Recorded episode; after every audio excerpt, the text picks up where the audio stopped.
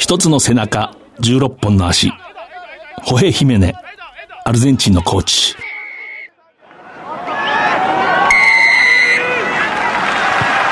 藤島大の楕円球に見る夢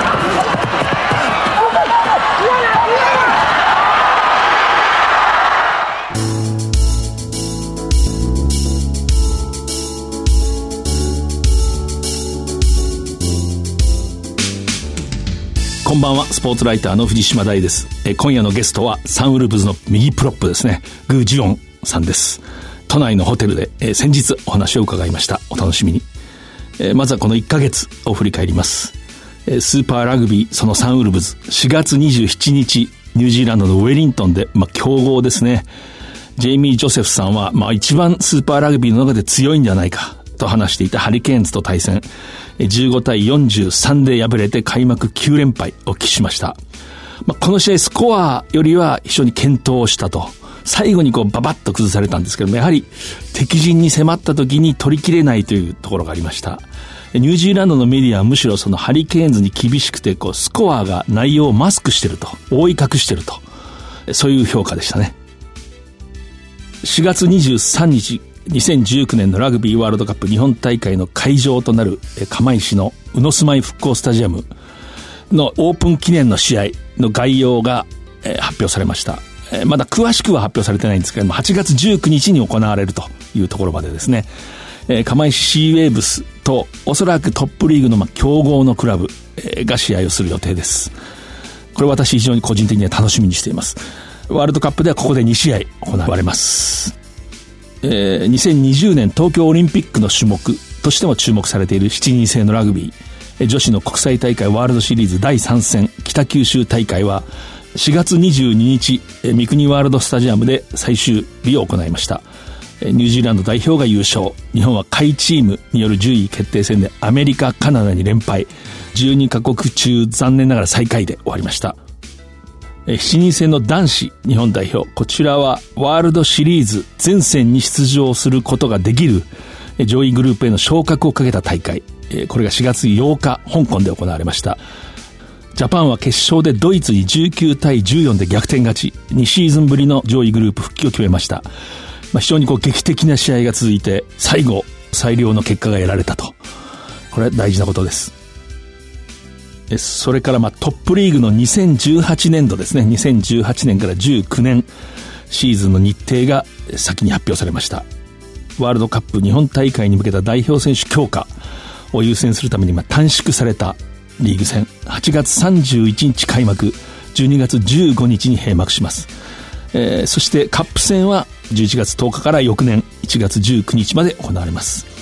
まあこれどうしてもジャパンの強化優先ということで、ある程度やむを得ないんですけど、私はそのむしろ来年2019年度のトップリーグが気になります。いろいろ大変でしょうけれども、ワールドカップの熱があるうちにすぐに始めた方が、国内のラグビーのまあ振興というか、のためにはいいんではないかと思います。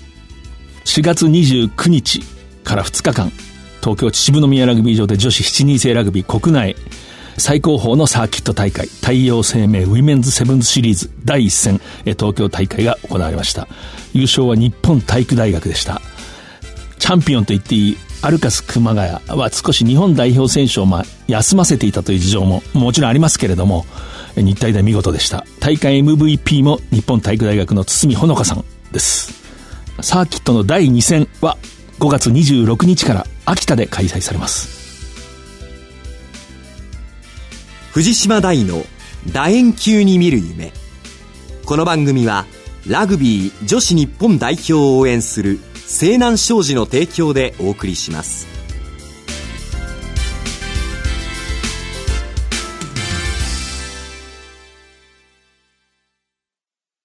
圧倒的な機動力と高い技術力。そしてそれを生かすチーム力。西南商事のリサイクルで東北の未来を笑顔に「Recycle more. We can」西南え改めましてスポーツライターの藤島大です、えー、私は今都内のあるホテルサンウルブズの宿舎にお邪魔しています。今日は韓国出身の日本代表でもある、サンウルブズ右のプロップですね、グ・ジウォンさんに来ていただきました。よろしくお願いします。グ・ジンです。よろしくお願いいたします。えっ、と、まず私の方からプロフィール。身長はまあ183センチ。体重はやっぱりその都度、ね、チームの方針なので動くんで、今現在は119キロだそうです。えー、1994年7月20日、韓国のソウル出身、えー、ですから23歳ですかね。はい、で、中学3年で日本の大分県の佐伯にある、まあ、公立中学校に入って、それからまあずっと日本で教育をまあ受けてきた。やはり最近にある日本文理大学附属高校からまあ拓殖大学へ入って、高校ジャパンにも選ばれています。で、2017年シーズンにホンダヒートに入りました。見事昇格を果たして。はいエイジレベル U20 日本代表などにも選ばれています。で、父のグー・ドンチュンさん、韓国代表の名プロップ、最強の一番と歌われた選手でした。えー、本田技研鈴鹿、まあ、ホンダヒートの前身ですね。えー、でも、プレーをされました。で、お兄さん、ジユンさん、センター、スタンドオフなどをこなす、やはり今、ホンダヒートで活躍しています。で、ちょっとまあ、今から話を聞いてみたいと思いますけれども、あの、今年、サンウルブズで非常に出場の機会も多くて、はい、そうですね。えー、今、どういう気持ちですか、今。そうですね。去年の最後の方、あの、ブルー戦から本当、試合時間も長く来てますし、本当、いい経験できて、本当嬉しいのと、あと、1年目に比べて全然慣れてきたっていうか、そういうのもちょっと出てきたかなと思ってます。例えば、ブランビーズと組みます。はい、レベルズとも組みました。はい、南アフリカのライオンズとも今年組んでます。で、この間チーフスとも組んで、はい、やっぱこれ例えばオーストラリアのチームと、南アフリカのチームとニュージーランドのチーム、ちょっとスクラム違うんですか？あそうですね。あの、チームによっても違うんですけど、オーストラリアは、うん、ニュージーランドもそうですけど、ね、ヒット下があるし、ちょっと伸びきるっていうか、そういうのもあるんですけど、はいはい、ライオンズ組んでみた感じは、組んだ後、なんか高いんですけど、ええ、持ち上げながら、っていう感じもするし、強いなと。なるほど。はい、要するにオーストラリアとニュージーランドこう距離を取って、はい、パーンと当たって、まあ、伸びるっていうのは体が少しこう、はい、足が伸びるっていうのが。そうですね。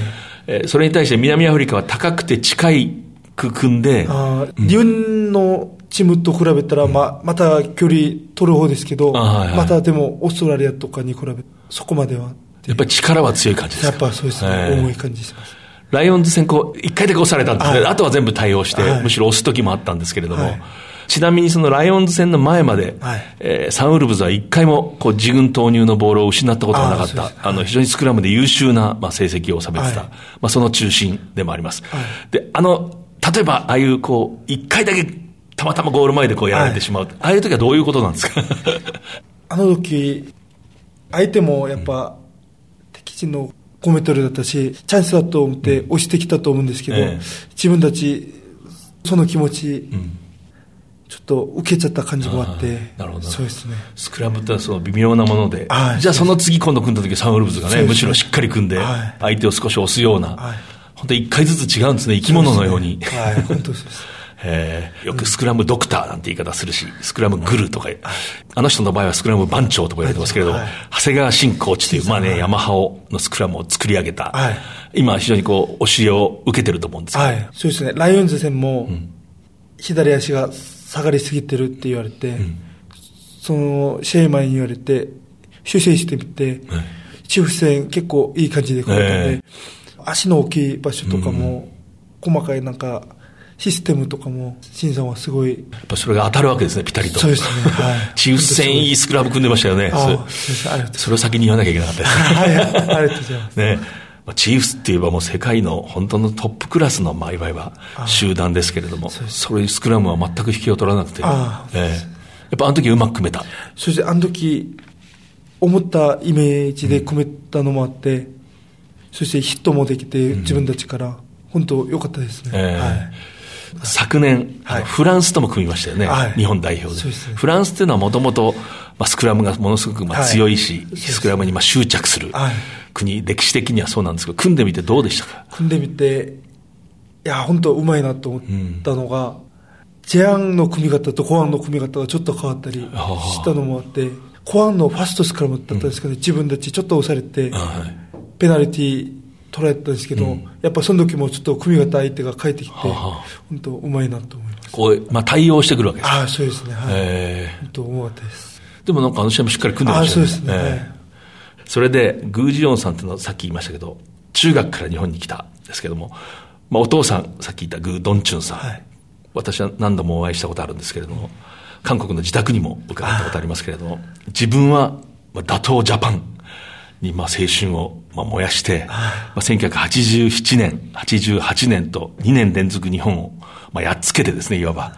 私、自宅で見せてもらいましたけど、大統領から勲章をもらってる 人なんですね。で、しかし自分の息子たちは日本でラグビーをさせたい。で、その時、ドンチュンさんが言ってたのは、私はもう国家代表って言うんですね、韓国の人は。はい、国家代表のためにもう、本当にもう力を尽くした、きたから、今度は家族のことを考えるんだ。はい、やっぱりラグビーの盛んな日本でプレーをさせたいんだ。練習試合にも人が来る。日本でプレーをさせたいっておっしゃってて、まあ、非常に印象に残ってるんですけどね。はい、で、その、まあ、日本に来る前に、実は小学校6年の時、一回ニュージーランドのウェリントンの学校に行くんですよね。あれはもういきなり行けって言われたんですよ。そうですね。本当そこで始めた感じですね、ラグビーを。うんはい、いきなり。最初、お兄さんが、さっき言ってて、ね、1週間で、ジオンも行かないって言われて、えー、親から。じゃあ行きますって言って、行きます。はい。それまではあのゲームばっかりやってる、スポーツをしない子供だったスポーツは、そうですね、ラグビーが初めてです。はい。で、これがまた面白いんですけど、ウェリントンでホームステイをしたら、これもお父さんにから得た情報なんですけど、その家がベジタリアンだったっていう。ほぼ14キロぐらい痩せます。ラグビー選手を受け入れる家がベジタリアンってこれ悪夢です。だから肉出ないんですね。それ肉出なくて、毎日なんか麺とほうれん草みたいな感じなんですが。十何キロ ?14 キロほぼ14キロで。最初、制服。あはい太ってた時に合わせたんですけど、それが、もうぷかぷかになってそれであの、家族会議の結果、慌てて韓国系の人の家に行って、それから肉が出るように。そうです、はい。で、まあそのニュージーランド、ウェリントンの学校で、はい。大体1年間。1年くらいです。やっぱりいい経験でしたそうですね。本当試合出たのも、ニュージーランドで初めてだし、本当全然わかんない状態でいたんですけど、いい思い出にはなったなと思ってます。はい。最後には親も一緒に来て、はい、ラグビー親から教えてもらった感じなんで、ニュージーランドでも、はい、自由なんで、このお父さんとの特訓について後でちょっと喋りたいと思いますけど、それで、えー、日本のまあ、佐伯市の中学にその後まあ、はい、来ますよね。その時は、日本語はまだできないですよね。そして、ひらがなも分かんなかったです。えー。はい、でいきなりクラスに飛び込んだんですか、はい、そうです。中学3年生。中学校3年からです。はい、はい。で、なんとかなるもんですか？いとこもいたんですけど、あのこと自分だけ、週1回だけ、1対1の日本語を勉強させてもらって、はいはい、日本語と韓国語文章一緒なんで、ええ、単語を覚えて。そうか、文法が一緒なんですね。すねはい、私は何々をするってこう。はい、まあ、1年くらい経ったらちょっと話せるようになって、まあ、ここからコミュニケーション取れるようになった感じ。大体先生が言ってることが分かるのが何ヶ月か後ぐらいですか、ね、大体わかる、はい、半年ぐらい経ったら、ちょっとずつ分かって、はい、高校入った頃には、ほぼ、はい。で、もう、例えば拓殖大学成形学部でしたけれども、はい、もう4年になる前にね、ほぼ全部単位を大体取って、あのどうでしたか、日本の高校のラグビー生活っていうのは。中学校の時、入った時は、人数も少なかったんですけど、高校1年になって、20人ぐらい揃うようになって、すごい練習きつくて、うんでも、初めて九州大会も出たんで、えー、まあ、あんまり勝てなかったんですけど、でも、良かったと思います。はい。そこできつい練習も毎日したし、はい。あの、これもお父さんに聞いたんですけど、はい、日本の中に別の高校があって、はい、そこ韓国の留学生を結構受け入れる学校があって、本当はそこに行くとスムーズだったんだけども、お父さんが韓国にいるときに自分がコーチした選手が、えその学校にいて、で、自分の子供と出場の機会を争うっていうのはな、なんか良くないと思ったっておっしゃってそうですね。えー、やっぱりいろんなことを親心とコーチの心っていうのは、ね、面白いなと思ってね。で、まあ、日本分離大附属っていうのは、花園には行かなかったけれども、九州大会には出て、ねはい、やっぱ県内は大分舞鶴？舞鶴でしたね、毎年。勝てなかったですか？はい、ちょっと、1年の時は結構いい勝負までは行ったんですけど、やっぱ、いけなかったです。スクラムは教えたでしょ？スクラムはでも、まあ、県内では押されたことはないです。えー、結構、はい。で、まあ、高校日本代表にね、はい、選ばれて、はい、それをこうお父さんに知らせたら喜んでたっていう。そうですね、本当、えーすごい喜んでます。お父さんはね、自分があの胸の桜のエンブレムをやっつけるために、スクラムを磨いてた力をこう培ったんだけれども、自分の息子が桜を胸につけたら本当に嬉しかったっていう、まあいい話ですよね。あの、先ほど、まあサンウルブズのスクラムの名コーチ、長谷川慎さんの話を聞いたんですけど、その前に、U20 日本代表の頃に、はい。この前のワールドカップのジャパンのスクラムを指導してたはい、マルク・ダルマゾっていう、はい。まあ、フランスのコーチがいて、この人も起きてから寝るまでずっとスクラムのことを考えてるような。はい。で、この人が、まあ、日本代表のコーチなんだけれども、U20 も指導をして、はい非常にその、えグー・ジオンというこの若者に、まあ、惚れ込んで、いわば、まあ、付きまとって、すごく指導をしたって聞いてるんですけど、その時、ルールが変わったばかりで、スクラムはいでバインドはいはい。に書いて、本当全然慣れなくて、最初は正直にうまくくべってなかったんですけど、ダルマさんにホテルでもいろいろ聞いたりしてたら、そうですね、日々自分でも良くなってるような感じがして、えはい。ダルマさんが本当、遠征行ってる時でも、アンダー20の時のヘッドコーチ、あの、沢木さん、沢木さんに、今サントリーをはい指導してるはい。伝えて、なんかスクラム、こういう風に組んだ方がいいよって伝えておいて、自分にアドバイスもしてくれたりしてたんで、本当、嬉しかったですね。なんかもう食堂で、普通の格好したまま突然、組み合うというか、こう足の位置を。はい教えてくれたり。これは当時のそのフランス語の通訳の方に聞いたんですけれども、はいフランスにレキップっていうね、有名な、まあ、スポーツ新聞があるんですけど、そこの記者がわざわざ日本代表の取材に来て、はいところがその、ダルマゾさんが U20 のグージウォンの話ばっかりするんで、記者が困ってたっていう。それぐらいもう、あれが右プロップの体だ。こう、体格だ。もうね、でも嬉しいですよね、そう言ってもらえて。はい世界的なコーチに。ねええ本当嬉しかったです。右プロップっていうのはまあ本当にこうスクラムの要なんですけれども、あの、英語でよくアンカーって言うんですね。で、船をこう、まあ、止め置く錨のことなんですけどね、そういうこう、ぐらつかないようにどっしりとこう、安定させるという、まあ役割で、本当一番きついポジションだし、でもやっぱり右プロップが好きなんでしょう。そうですね、右プロップが本当好きですね。はい。で、そのダルマゾさんがもう惚れすぎちゃって、拓殖大学在学中のグージウォンさんに、あのトゥーロンに、トゥーロンのアカデミーに行けって、はい。そうですね、その時、一回来ましたね。ええ。で、なんか代理人が来たっていう、そのあ大学まで、はいえーすごい話ですよね。トゥーロンっていうとね、もう世界中の名選手の集まるものすごくお金のある豪華絢爛なクラブなんですけども、そこに行ってこいって言われた。そうですね、はい。まあ行かなかったんですよね。そうですね。親からもとりあえず大学卒業しないって言われたんで、えでも本当気持ちだけで本当嬉しかったえです。うんはい。そうですね。はい。グ・ジオンさんのスクラムのまあなんて考え方っていうかね、はい気持ちの持ち方っていうのはこう言葉にするとどういう感じですか？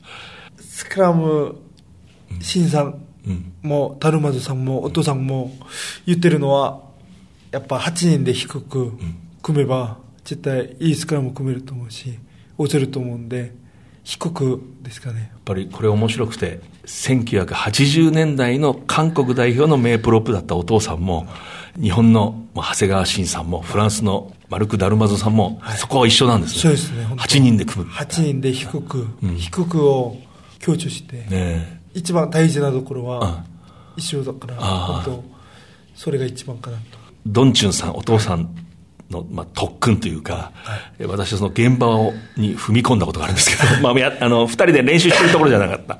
グージオンさんは日本にいたんですけど、私はお父さんに会いに行った時に、あの、当時住んでたご自宅のママン。ンション、まあ、十何階のマンションの地下に、公共スペースのこう、ウェイトトレーニング場があるんですね、こう、ジムが。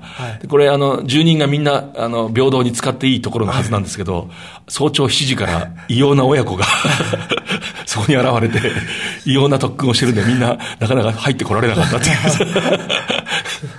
で、その時聞いた、あの、スクラムウェイトっていう練習が、お父さんと二人でやる。そうですね。お父さんもはいいろいろ考えてくれたりしてるんですけど、やっぱプロップはスクラムが一番だから、ウェイトもスクラムに似たようなトレーニングをしないとって言って、ええ。ベルトを後ろに、スクワット、あ要するに鉄の柱みたいなところにベルトをかけて腰に巻くんですよそうです。ね、スクラム姿勢をとって、で、前に、前のめりになってで、あの、スクラムの姿勢を取るんですか？はい。それでどうするんですか？姿勢を低く取ったまま、ええ。お尻と、あれは全然動かないように、ええ。バベル引いた後に、回数決まった回数で下ろして、ええ。その姿勢のまま、そうですね。それを早朝、朝の7時から親子で。やった後は本当クラクラしてました。ええ。それは、要するに高校生とか大学生の時、高校3年の時、その帰省というか、まあ、はい。国に、あの、自宅に、実家に帰った時に。はい大学上がる時なんで、ええ。やっぱスクラム、何メートルでもええ。押されたり押したりできる人かないとって。全国のプロップの方、スクラムウェイト、お試しあれ。革のベルトが今、ベルトって紐で、まあ、なんかロープみたいな。ベルト。その時は紐がなくて、革革のウェイト室のあみんなが使うやつですあ、はい、なるほど。革のベルトを2枚、ええあ2つくっつけてやええりました。これマンションの地下にこうジムがあってね、ねここでこう二人が向き合ってたのかと思って、感激しましたけど。今こう、トップレベルでスクラムをどんどん組んで、はい。試合のたびに学んでいくような感じはありますか？そうですね、はい。一回、初戦のブランビズン戦の時、はいはい。いい感じで組めてて、えまたレベルズの時ちょっと押されたシーンもあったり、ライオンズの時もまだ押されたシーンもあったり、やられたんですけど、でもチフ戦にまた、シンさんも足の位置とか言った後に、正直うまく組めた後は、嬉しいし、あの、ちょっとずつうまくいってる、うん。で、主勢できてるような感じがして、嬉しいですね。ね、本当こう、本当にこう今まさに戦いながら、はい。ワラターズ、クルセイダーズ、そういうところと戦いながら今学んでいる、そうですねはい。あの、本当にこう貴重なはい。経験ですよね。本当経験です。ええ。サンウルブズっていろんな国の選手がいるじゃないですか。はい。まあロックも変わるし、はいそうですね。あの、やっぱりその一つの長谷川慎さんの考え方でみんな統一して、もう当たり前ですけど、はい。ピシッと組んでる。そうですね、はい。今みんな同じイメージで、ちゃんと、で、実は、グージヨンさん、動きもいいです。ね、タックルの回数も結構いくし、ボール持ったら結構速い。高校の時ですか ?50 メートル7秒 2?120 斜めに、はい、高校の時。キロで7秒2って結構、高校の時は本当すごい、自分でも、個人年ですごい走る練習が多かったですけど、どうですかね、今、え測ってみてないですけど。は 本当実はフィールドプレーもパスもなんかどんどん上手くなってるよね、チームでもね、なんか愛されてる感じがあって。楽しいですか？楽しいです、本当、えそうですね、本当毎年楽しいです。えたまにはその韓国に帰りたいななんて思う？ああ、でも、この前もオフはあったんですけど、あの、ホンダに帰りましたね。あの、そうそうはい。そうですよね。本当は親が来る予定で帰ったんですけど、でも、リヨンでも全然リラックスできてます。はい。韓国に帰ると、イイダコ料理を食べるのが楽しいっていう情報も私掴んでますけど、イイダコはあの、辛くこう、はいあえたような。そうですねあはいー美味しいですもんね。今、サンウルブズにグルジアの、はいジョージアの、えージャバ・ブレクバゼっていうはい選手いますね、あの人、ものすごく強いという噂が。ああ、スクラムですか、ええそうですね。相手の体重を首で止めてるとか言ってて、はい。首の力もすごいし、首で相手の、はい。肩を止めて、それは人間のわ技なんです。か ち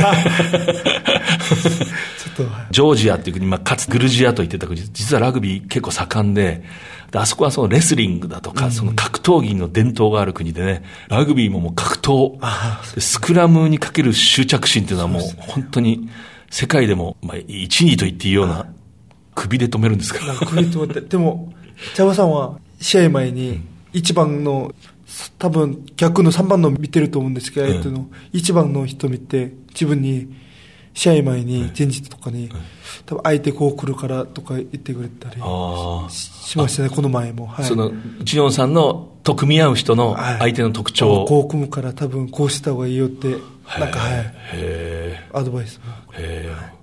スクラムのことばっかり考えてるんでしょうね。多分そうですね、はい。そうですか。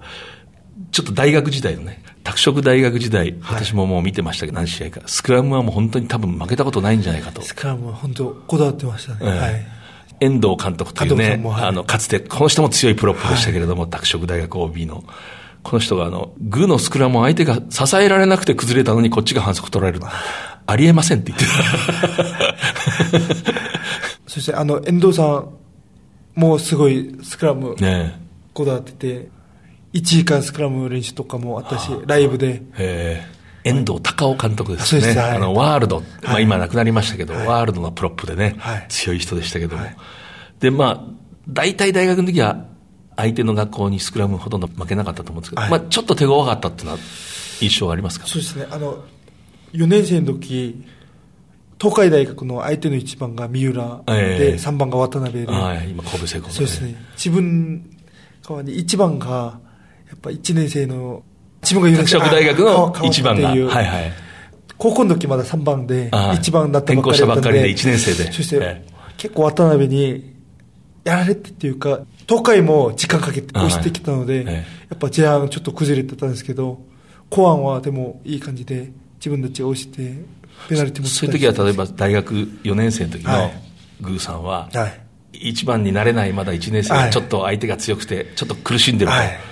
はいで、ハーフタイムに、どうやってそれを立て直したんです最初に組もうとしたのは、なんかまっすぐ組んで、右方向に押そうと言ってたんですけど、やっぱ渡辺がその時、一番がこう右側に押してこれなかったんで、ハーフタイムの時、自分が思い切り打ち行くって言ったあら、自分が不可能に行ったらやっぱ、逆に左方向に押せて、つまり相手のフッカーにしたら今まで自分の左の外の方に、はい、右側に。一番強いグーさんの力がいってたのが自分の方にこう向かってきて、はいいろんなことが変わるわけですね。はいスクラムっていうのはこんなことしょっちゅうやってるんですよね。ね、はい。ちょっとした方向で全然違う。えーでもこう、世界のトップクラスのチームと組んで、まあ、フランス代表を筆頭としてね、そんなに個人では負けないっていう気持ちがまああるんじゃないですか。どどうですか？正直1年目の時はまだ1番でしか出たことないし、あサンウルブズでねもはい。練習練習でも3番で出た時もうまく組めた感じはなかったんですけど、え去年のブルーセン時とか今年はハマってきて、スクラムのシステムに。えはそうですね。それがうまくいけば多分負けないんじゃないかなと思ってます、い。はい。なるほどなるほど。お父さんの方、グードンチュンさんからは、はい。例えばメールだとか、なんかそ,、そういうものでアドバイスは来るんですか？ああそうですね。最近、まあ、大学生の時ほどは来ないんですけどやっぱちょっとしたアドバイスは来てます、はい、例えばどういうことですか？例えばもしうまく組めた時は、いつもより低くて相手に受けずに自分から、うん。言ってると。てるとか、でもうまく組めなかった時はちょっと足りなかったとかん。言っているんで、うまく組めた時のイメージを常にするように言われますね。でこれ私の酒場のラグビー仲間から聞いてくれてるんですけど、あの、グー・ジヨンさんというのは、怒ったことあるんですか？それそれはですね、はい、それは、はい、はい。でもあの、それこそスーパーラグビーでも、フランスのテストマッチでも、はい。まあ、トンガの試合でも、ね、あのレベルの選手って、荒かったり、ああ、まあね。半分脅かしてきたりするでしょ。う、はい。こうわざといろんなことしてくるでしょ。う、はいそそういう時はどうするんですか、こうああ、どうですかね。でもラグビー試合やってる中で、まあ怒った時はあるんですけど、大きい試合では怒ったことないです、あんまりはい。緊張しすぎまあそんなですかね。ひ暇もないっていうか余裕すぐ、ええでも相手の選手が例えばこっちが押した後のスクラムってすごいでしょ、相手も。次は負けないぞあって来るでしょ。あ、ありますね。あの、はい彼らのそれははいメンタリティーと。それはありますね、本そういう時はまあやっぱりこっちも終わった当。こっちも、ええはい、心の準備、うん。いかないと、はい。今こう試合やっててスーパーラグビーで、ピッて笛が鳴って、スクラムって、まあドッジボールでも、はい。スクラムって聞いたらこう嬉しい感じですか？スクラム、あ、スクラムだ。受けたりしてるの時は、自分でずっと考えながらやってるんですけど、はいえうまく組めてる時は、スクラムってだったらやっぱ、ちょっと嬉しいえ方ですかね。ええね。はい。この選手強いなって今年のはい。最初の頃のスーパーラグビー。ちょっと苦手な選手はいましたね。ねあーあの、レベルズの一番が、わざと左側にこう回してくるのがあって、自分もそれ、最初一緒に組もうと思って、ついてっちゃって、え2番もこっちに来ちゃって、ちょあーっとやられた感じちょっと嫌なテクニックを使そうってくるんです。ね、はい。はい。それは自分が打ちに行けば、今ここにこう、名鑑があるんで、多分これですね、テテラ。ああ、テテラです。えー今判明しました。犯人が。テテラ・フォークナーっていう選手で、えーニュージーランド出身。あ、背が低いんですね。178センチ。あ、本当ですか？117キロ。この人物がいやらしいテクニックを使いました。でもそういうことをやり合ってるわけですね。ねはいえー今、ホンダでは少し練習を始めて、はいこうチームで、まあ去年、はい今、ホンダヒートはどういう感じですか？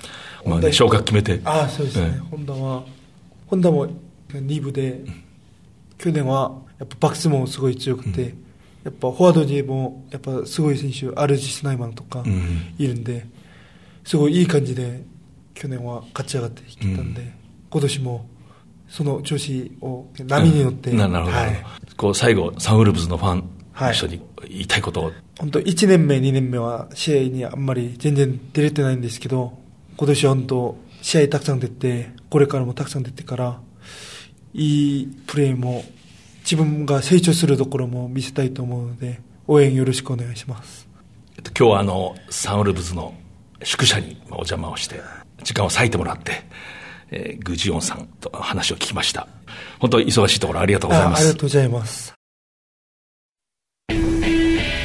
圧倒的な機動力と高い技術力そしてそれを生かすチーム力西南商事のリサイクルで東北の未来を笑顔に「Recycle More」「We Can」西南一つの背中、16本の足。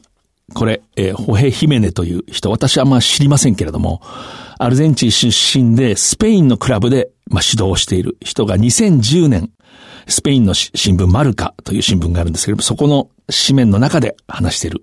これ何を話しているかというと、アルゼンチンの伝統のスクラムのメソッドですね。組み方。バハーダとかバハディーダって言うんですけれども、スペイン語で直訳すると、降下する、降りる。まあ、沈むって訳すと、ふさわしいのかなと考えることもありますけれども、これはまあ、フランシスコ・オカンポという、まあ、もうとっくに亡くなっている、ある一人の男が、生涯をかけて作り上げたアルゼンチンのスクラム理論を説明してるんですね。背中が一つっていうのはね、こういう意味ですね。8人の膝頭と地面との距離、それから胸を張った時の胸と地面との距離が全く8人がイコールだと。全員が同じ高さ、胸と膝を同じ高さで組む。え、それによってまるで8人のスクラムが一つの背中を形成して、しかし足は16本あると。まあ、そういう意味だと思います。これがね、面白いことに、今、長谷川慎さん、ヤマハ、発動機、あるいはジャパン、そしてサンウルブズで、まあ指導してきましたけれども、この人が例えば教えてる一つの方法にも近い。そしてもっと面白いのは、かつて日本に様々な国内に組み方があって、例えば早稲田大学のあるコーチが作り上げたスクラムのやはりメソッドが非常にこのアルゼンチンのメソッドと似ているところがある。ロックの手の位置だとか、えー、内側の足をみんなが前に出すだとか、もちろんその目的は違うですけれども、アルゼンチンの場合は相手を押すためですね。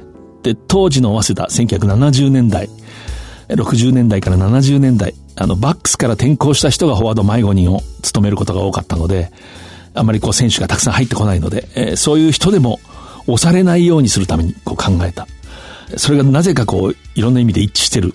で、日本の国内にもかつて近鉄のスクラム、トヨタのスクラム、もちろん明治大学のスクラム、慶応大学のスクラム、京都産業大学のスクラム、様々な理論があって、大概こう一人か二人の人間がこう必死で考え続けた。スクラムってそういうこう、深い森のようなね、こうロマンのような、そういうところがあります。次回は6月3日夜9時半からです。それでは藤島大でした。藤島大の楕円球に見る夢。この番組はラグビー女子日本代表を応援する西南商事の提供でお送りしました。最後にサンウルブズの試合へご招待のお知らせです。5月12日土曜に東京秩父宮ラグビー場で行われるレッツ戦に抽選で5組10名様をご招待いたします。番組ウェブサイトからご応募ください。締め切りは5月7日です。当選の発表はチケットの発送をもって変えさせていただきます。